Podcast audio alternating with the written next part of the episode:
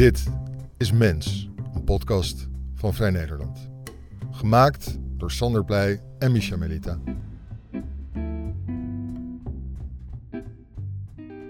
We bedenken eigenlijk technologische oplossingen voor hele sociale problemen. Femke Nijboer. Wat een bijzondere vrouw. En wat een mooie wending nam haar verhaal. Aan de Universiteit van Twente houdt ze zich bezig met creatieve technologie. Ze is een soort breinwetenschapper die veel van psychologie weet. Haar studenten zijn geïnteresseerd in de ethische en de technische mogelijkheden van de toekomst. Bijvoorbeeld doet ze ook onderzoek waarbij ze gaat kijken hoe je bij ouderen uh, die de eetlust uh, verliezen, met technische plaagstootjes ze weer aan tafel kan krijgen. Nou, kat in het bakkie voor ons, want wij willen dan natuurlijk meteen weten moet je ouderen wel gaan, gaan helpen om meer te eten? Is het verlies aan eetlust niet iets dat bij de natuur hoort? Daarover hebben we het met Femke Nijboer. Ze vertelt ook nog over wat Facebook en Elon Musk op dit moment voor engigheid aan het onderzoeken zijn op het gebied van onze gedachtenlezen. In haar vorige carrière hield ze zich nog meer bezig met high-tech brain interfaces en hoe dat soort dingen heten. En nu kwam ze erachter dat de oplossing vaak voor mensen die achterblijven doordat ze gehandicapt zijn of doordat ze ouder worden, niet altijd zit in een technische oplossing, maar ook in sociale oplossingen. Femke Nijboer, dankjewel dat je met ons wilt praten. Je, kun je iets zeggen over je, je, wat je nu op dit moment doet? Ik ben assistent professor bij de Universiteit Twente. Um, ik doseer het vak Creative Technology. Dat is de opleiding waarvoor ik werk. En ik onderzoek um, hoe we oudere mensen kunnen helpen iets meer te gaan eten middels technologie. En je bent ook, je, je, je, je heet ook neuropsycholoog. Ja, ik noem, me, ik noem, mezelf heel optimistisch verschillende dingen. Een neuropsycholoog of medisch psycholoog. Soms ook wel neuroengineer. Um, ja, ik denk, ik heb wel veel te maken met psychologie en hersenaandoeningen. Dus wat dat betreft is neuropsycholoog prima. Ah, oké, oké. Dat is een heel moeilijk antwoord. En je zei net dat je doseerde nu Creative Technology. Ja, de opleiding Creative Technology is een, is een combinatie eigenlijk van elektrotechniek, informatica, wiskunde, natuurkunde, maar ook het kunstzinnige element zit er wel in. En de, de studenten, zeggen ze, zijn zeg maar studenten die konden niet kiezen tussen de ICT studeren of kunst. Ah. Dus het zijn hele creatieve nerds die van alles afweten van elektrotechniek, van natuurkunde. Ehm, maar die houden ook van een beetje te prikkelen met de technologie die ze bouwen. Dus de, de technologie stelt vaak ook ethische vragen of waar moeten we naartoe in de toekomst. Nou, dan zitten we meteen bij, bij iets waar ik mijn fixatie bedenken zij, zien zij op uh, Alibaba of weet ik veel wat voor website, zien zij van hey, dit kan, dit kan, dit gaan we eens proberen. En gaan ze het dan proberen? Of hebben ze wel eens dat ze denken van hey, wij hebben bedacht dat de mens dit nodig heeft en nu gaan we kijken wat we daarop kunnen verzinnen. Ja, we proberen heel erg vanuit die um, context te denken van wat is er nodig op dit moment. Uh, en dat ze met een klant of met een, doelgroep in interactie gaan om uit te vinden wat eigenlijk belangrijk is. En dan in een heel iteratief designproces iets te gaan ontwikkelen wat echt zin heeft. In de praktijk is het ook wel waar dat ze echt een nerd zijn. Ze houden gewoon van dingen knutselen. Dus ze zijn echte makers. En ze, ze bouwen het gewoon snel in elkaar. Testen het dan met de klant. Komen erachter, oh, dat is helemaal het verkeerde idee. En dan beginnen ze weer opnieuw. Dus daar zijn ze ook goed in. Gewoon opnieuw beginnen. Falen en opnieuw beginnen. De klant. Dus gewoon een, een, een bedrijf. Het kan een externe cliënt zijn, inderdaad. Een bedrijf die, die we vragen. We hebben vorig jaar IBM hebben wat voor gedaan. Wat? IBM wilde dat we um, gingen kijken hoe we het welzijn van de werknemers van IBM beter konden meten op de vloer. Beter konden meten? Ja, dus kun je ze op de een of andere manier tracken, in de gaten houden. Oh, is dat niet heel eng? Nou, wat ze hadden bedacht was een sensor die meet hoe vaak jij koffie neemt. En dan staat een scherm op je, op je bureau, zeg maar. En die liet zien uh, een spinnenweb.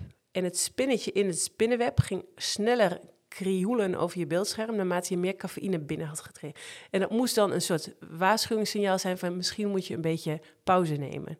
Maar bij het zien van het spinnetje werd ik zo nerveus dat ik dacht, dit, dit is juist het tegenovergestelde van wat eigenlijk nodig is. Het is ook een beetje, uh, vind het ook eng.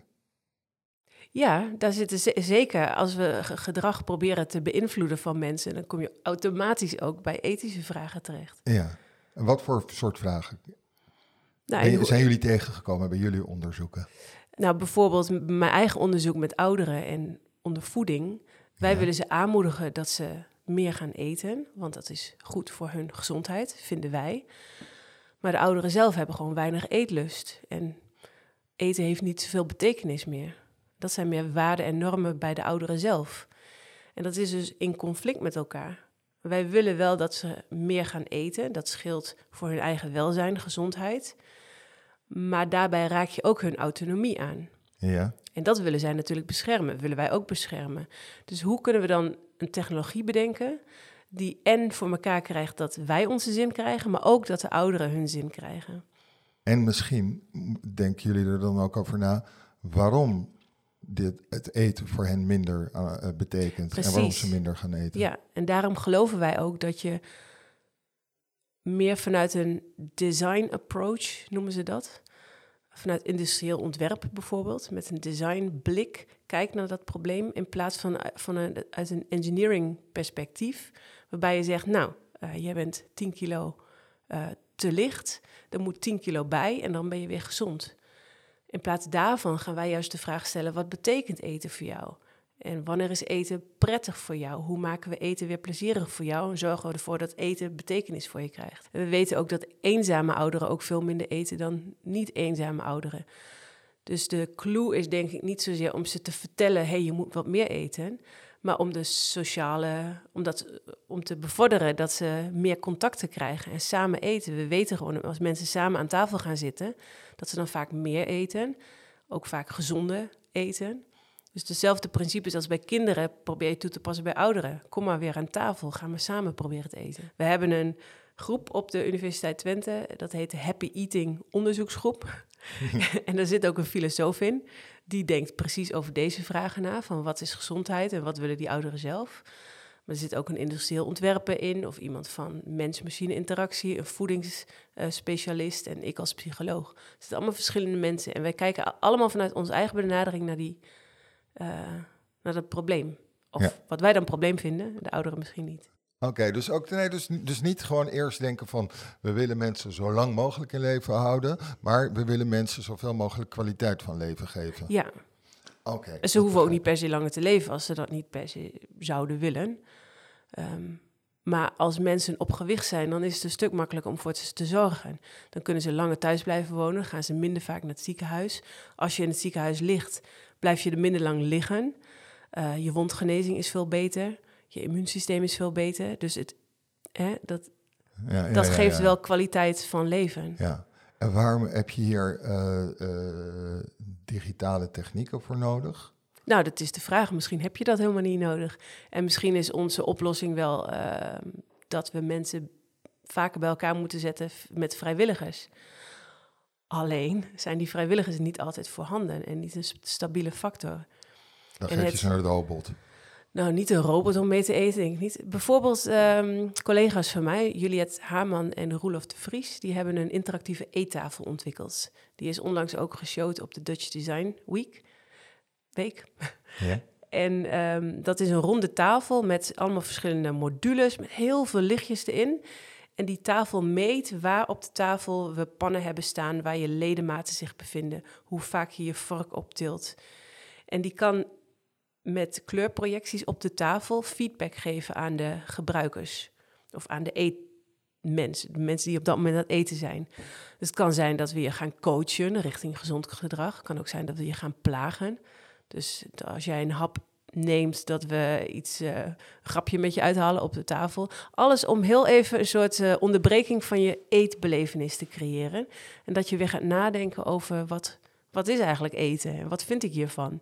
Ik neem aan dat hier ook heel veel perspectief ligt voor de opvoeding en om kinderen groenten te laten eten. Nou, dat is dus een van de projecten die we zouden kunnen gaan op, opzetten van hoe coach je kinderen richting eh, het eten van groenten. Ja, ja, Ja. ja.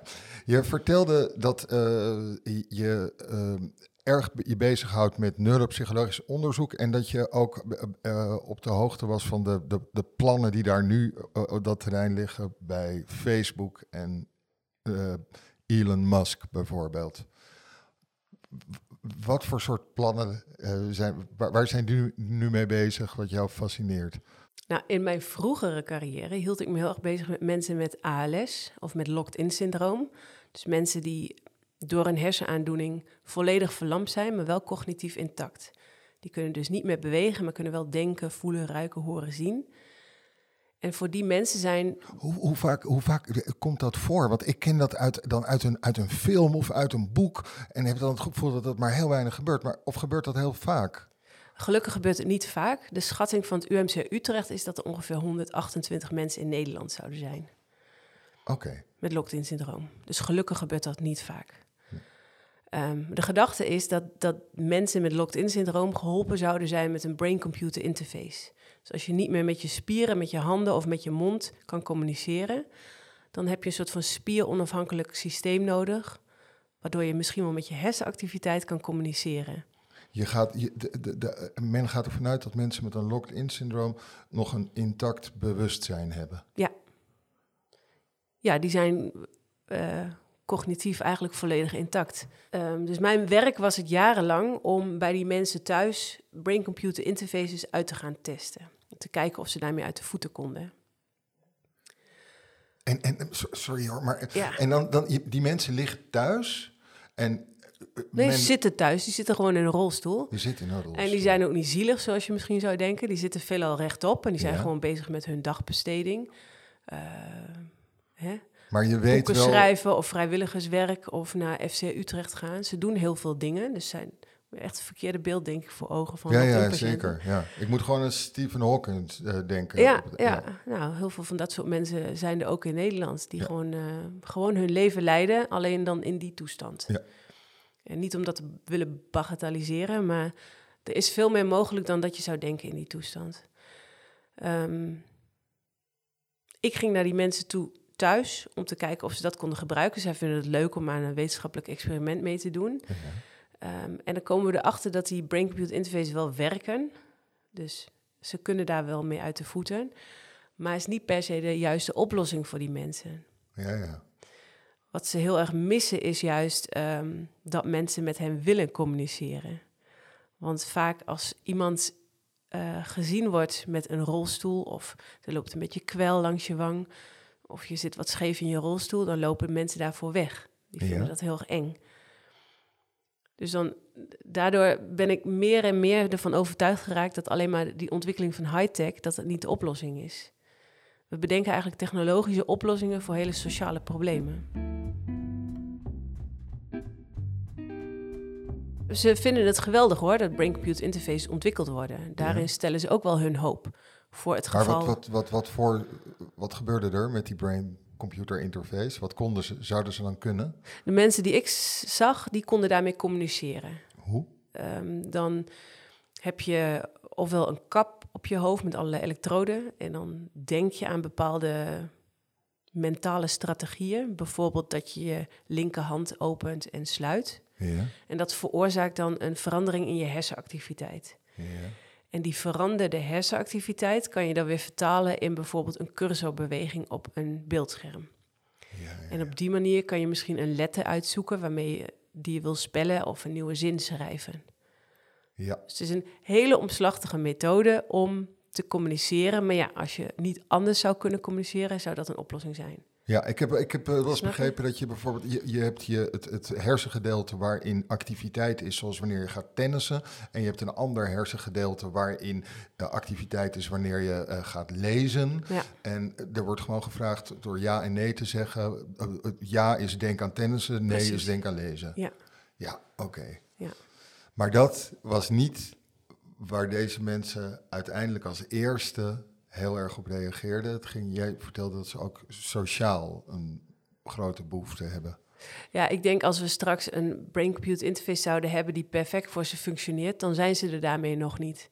Want ze Ja. hebben heel andere problemen om mee te dealen. En dat is er hangt zo'n stigma op het ehm, gehandicapt worden. Ja. En dat als iemand afhankelijk wordt, meer en meer van zorg, bijvoorbeeld als bij ALS, dan is de tendens al vaak dat mensen zelf of de omgeving zeggen: moet het allemaal nog wel zo? Wil je zo'n leven leven? Ja, ja. En ik heb natuurlijk lang in Duitsland gewerkt en een soort van cultuurverschil gezien tussen hoe dat in Duitsland gaat en in Nederland.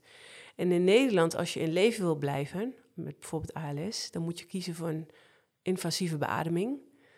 Nou, dat, dat wordt je soms wel een beetje uit je hoofd gepraat. Oh ja? Ja. Dan wordt er gezegd, maar dan word je helemaal afhankelijk, dan ben je een grote belasting voor je familie. Moet je dat wel willen? En natuurlijk wil je, je wilt geen belasting zijn voor je Nee. familie en je wilt ook niet afhankelijk worden. Dus dan is het heel moeilijk om te kiezen voor het leven, zeg maar. Ja. In Duitsland was dat anders. In Duitsland heb ik meer mensen gezien die toch kozen voor invasieve beademing. Ook niet veel hoor, want dat is nogal wat. En zeker bij ALS, je kan in de, de eerste drie jaar, dat is een rollercoaster. Dan kan je niet ehm, zo snel beslissen, wat wil ik eigenlijk hiermee? En je krijgt ook geen tijd om te wennen aan de ziekte. Ja. Terwijl het onderzoek wat we hebben gedaan, niet alleen wij, maar ook heel veel collega's over de rest van de wereld, laat zien dat levenskwaliteit ook in latere stadia van ALS goed kan zijn. Ja. Het klinkt, het, de, de, de, de naam is zo, zo naar. Locked in. Ja. Het echt gevangen ge- gehouden word je door je lichaam. Klinkt zo naar. Ja, terwijl heel veel locked-in patiënten ook wel vinden dat ze meer locked-out zijn dan locked-in. Ja. Dus buitengesloten van de maatschappij. En die zeggen letterlijk van, hè, aan dat beperkte lichaam kan ik wel wennen, maar ik kan er niet aan wennen dat mensen mij buitensluiten of mij behandelen alsof ik zwakzinnig ben. Ja. Dat is het vervelende. Ik kwam er eigenlijk achter dat die brain-computer interfaces misschien niet eh, helemaal nodig waren, Ja. maar dat ze meer sociale oplossingen nodig ha- hadden. Ze wilden graag voor vol gezien worden. Kon je daar wat mee? Kon je ook sociale oplossingen verzinnen?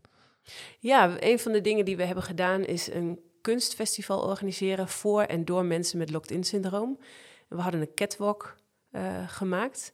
Ik had op dat- op dat moment een, ehm, een prijs gewonnen van L'Oréal UNESCO for Women in Science, heette dat.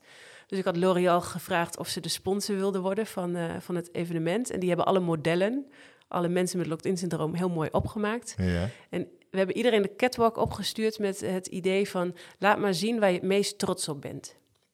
Dus niet van je bent zielig en je zit in een rolstoel en we geven je een mooi moment... maar laat maar zien waar je goed in bent. En wat waren dat? Nou, de een kwam met een boek dat ze had geschreven. De ander kwam met een foto van zijn kinderen... die hij had gekregen na het hebben van een locked-in syndroom. Ehm, we lieten ook studenten meelopen, omdat we iedereen door elkaar wilden hebben. Nou, er was een, eh een eh van mij die liet haar tatoeage zien over een litteken dat ze ooit als kind had gekregen bij een heel na auto-ongeluk. Een andere dame was heel erg trots op de velgen van haar rolstoel, die ze zelf had beschilderd. Ze, kon nog een beetje, ze had nog een beetje handfunctie en had daarmee de velgen van haar rolstoel gepimpt, zeg maar. Ja, dus je, je, je, eh, eigenlijk ontdekte je dat je vanuit je vakgebied verder eh, niet heel veel kon betekenen met nieuwe ontdekkingen, maar aan de andere kant vanuit een sociaal perspectief wel weer heel veel. Ja? Ja, Ja. en ik ben gaan samenwerken met iemand met locked-in syndroom. Dus ik ben nu collega van eh, Paul Trossel. Ja. Hij heeft locked-in syndroom. We hebben, hij was eerst mijn proefpersoon, nu is hij mijn collega. En we treden samen op als duo-sprekers. Ah, Oké. Hij kan niet praten, ik wel. Hij kan heel goed nadenken over marketing en eh, strategie. En ik wat minder. en zo eh, werken we samen, gewoon zij en zij. Ik denk dat het, dat het een soort van natuurlijke co-creatie is geworden, wat wij aan het doen zijn. En wat, wat, wat, wat voor de, dan houden jullie presentaties over locked-in syndroom en Nee, dat willen we juist niet. Het was voor hem heel belangrijk om gelijkwaardig op het podium te staan. En eh, we hebben allebei een soort van live event meegemaakt. Hij dus dat locked-in syndroom, ik een scheiding en een soort van gedwongen ommekeer in mijn carrière. En we hebben het eigenlijk over hoe ga je om met pech? Hoe kan je je wapenen tegen pech? Wat is veerkracht? Wat is wendbaarheid? En we geven tips hoe je je wendbaarden kan opstellen. En daarvoor, dat doen we bij bedrijven, bij zorginstanties. Ehm, En ook bij gewoon luisteraars voor podcasts. nou, graag een keertje. Alleen hij kan niet praten, dus dat is een beetje moeilijk. Hoe communiceert hij? Eh, hij kijkt omhoog als hij ja wil zeggen en omlaag als hij nee wil zeggen. Ja. Verder hebben we het alfabetsysteem. En dan zeg ik eerste rij, tweede rij, derde rij. En dan kijkt hij omhoog. En dan zeg ik O, P, Q, R, S. En dan kijkt hij weer omhoog en dan schrijf ik een S op. En op die manier spelt hij met mij. En als hij thuis is, achter de computer... dan kan hij ook gewoon eh, met een soort van reflecterende stip op zijn voorhoofd... met een cursor eh, op een beeldscherm sturen en letters selecteren. Ah, Oké, dus en jullie dan kunnen, e-mailt hij. jullie kunnen elkaar teksten heen en weer sturen. Hij stuurt heel veel e-mails de hele dag Ja, ja. door met instructies en eh, commando's van wat ik allemaal moet doen. Ja. Nou, volgens mij hebben er, eh, een, een, een, eh, zijn, zijn er een aantal bedrijven die er op ook eh, andere, die, die op andere manieren tot conclusies komen dan jij. En minder, nou laat ik niet zeggen minder sociaal, maar eh, met hetzelfde soort technieken zijn ook grote bedrijven als Facebook en Tesla bezig. En volg je dat ook? ja, absoluut. Ja? Ja, de ontwikkeling binnen, binnen het BCI-onderzoek in de wetenschap vond ik vrij langzaam gaan. Brain-computer interface. Dus dat onderzoek gaat vrij langzaam. Op een gegeven moment zag je Facebook had in één keer advertenties voor het, voor het recruteren van BCI-onderzoekers of neurowetenschappers, engineers. Ja. En die hebben er gewoon 60 in één keer aangenomen. Waaronder een vriendin van mij. En die smijten dus bakken geld tegenaan. Ik ben heel benieuwd wat eruit komt. En ik denk ook dat het hele brain-computer interface onderzoek misschien veel sneller voortgang vindt als het bij een bedrijf is ondergebracht, als dat bij wetenschappers is ondergebracht. Ehm, wat denk je dat, dat wat Facebook, wat Facebook zegt dat ze je willen laten typen met je hersenen. En dat dat eh 100 woorden per minuut moet worden. En dat is eigenlijk sneller als dat je kan typen met je duimen.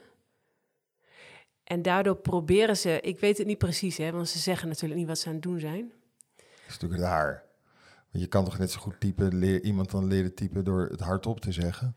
Ja, het werd gemotiveerd. Inderdaad, het wordt altijd gemotiveerd met, oh, die arme patiënten, die kunnen niet eh, spellen, Ja. dus die moeten we helpen. Maar dat is een beetje, ik vraag me af wat ze echt willen. En bijvoorbeeld die vriendin van mij, eh, die is echt een expert op het gebied van spraakherkenning.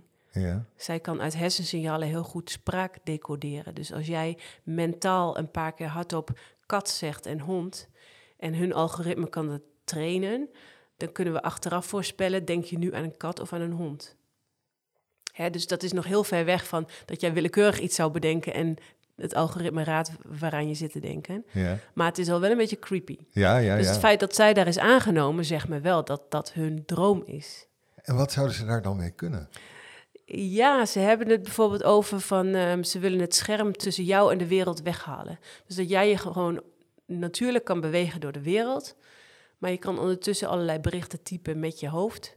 En dat wordt dan automatisch uitgevoerd. Dus dan zit je niet meer eh, op een scherm te kijken en te typen. Ja, ik kan me wel voorstellen Ja. dat, ze het, dat het scherm, dat, dat dat inderdaad een streven is om het scherm Ja, weg te halen. Ja.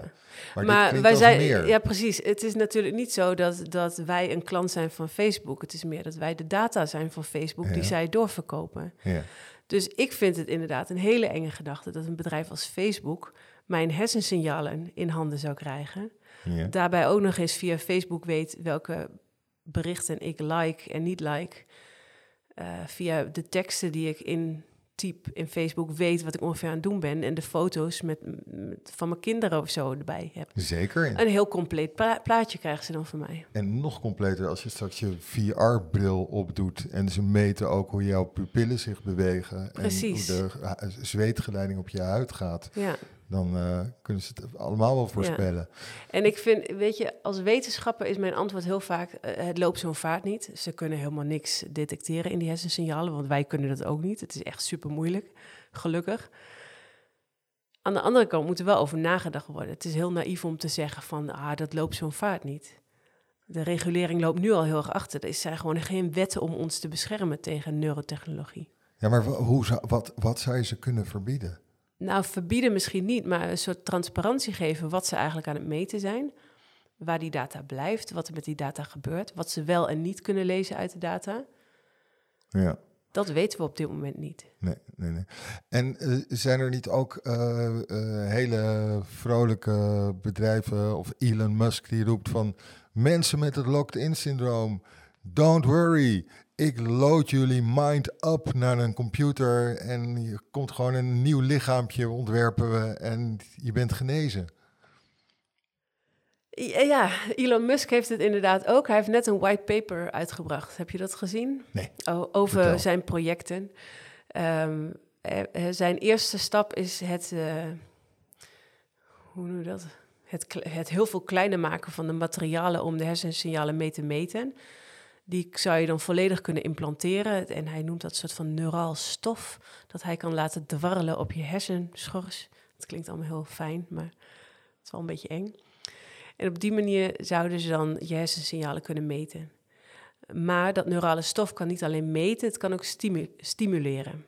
En we weten van Elon Musk dat hij als de dood is voor kunstmatige intelligentie, AI, dat vindt hij heel erg, dat is het grootste gevaar op de wereld.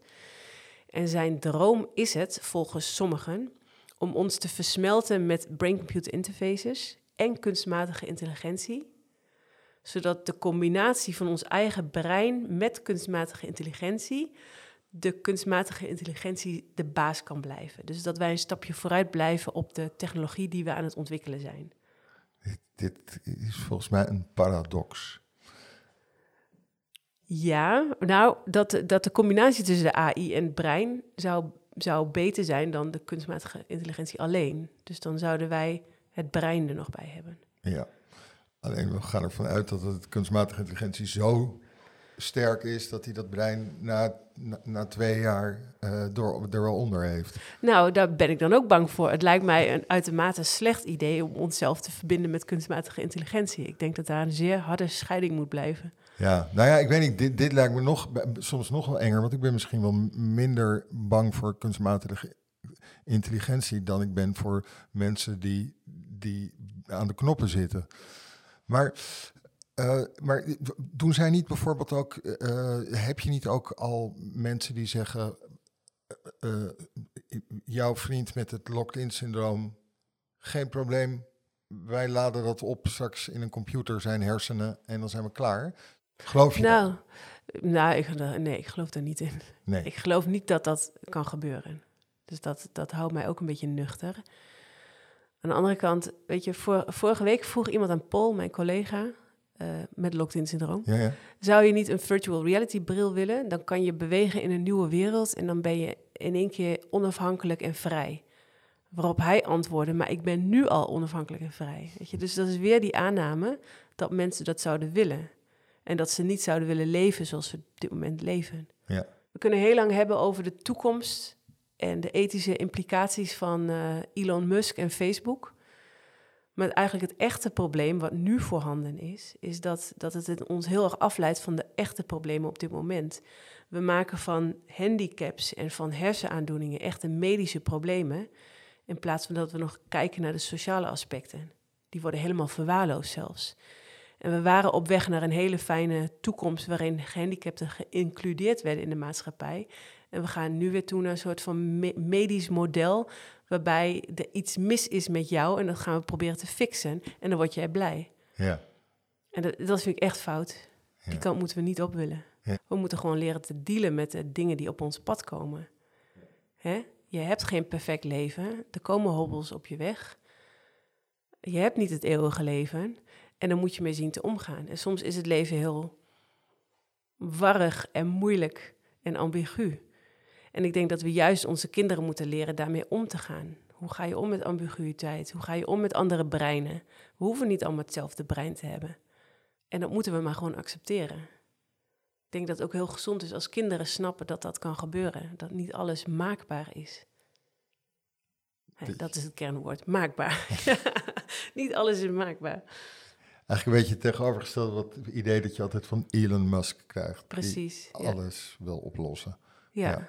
Ja, je kan wel alles oplossen, maar dan krijg je gewoon nieuwe problemen. Ja. Toch? Ja.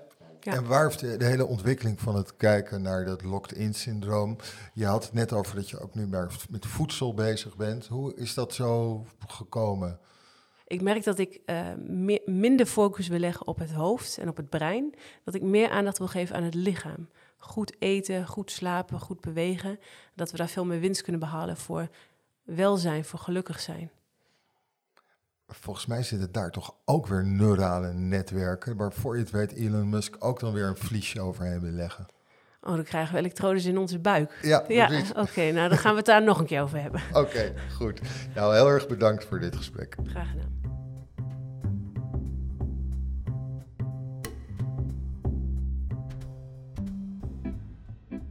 Je luisterde naar Mens, een podcast van Vrij Nederland. Mens wordt gemaakt door Sander Pleij en Micha Minita.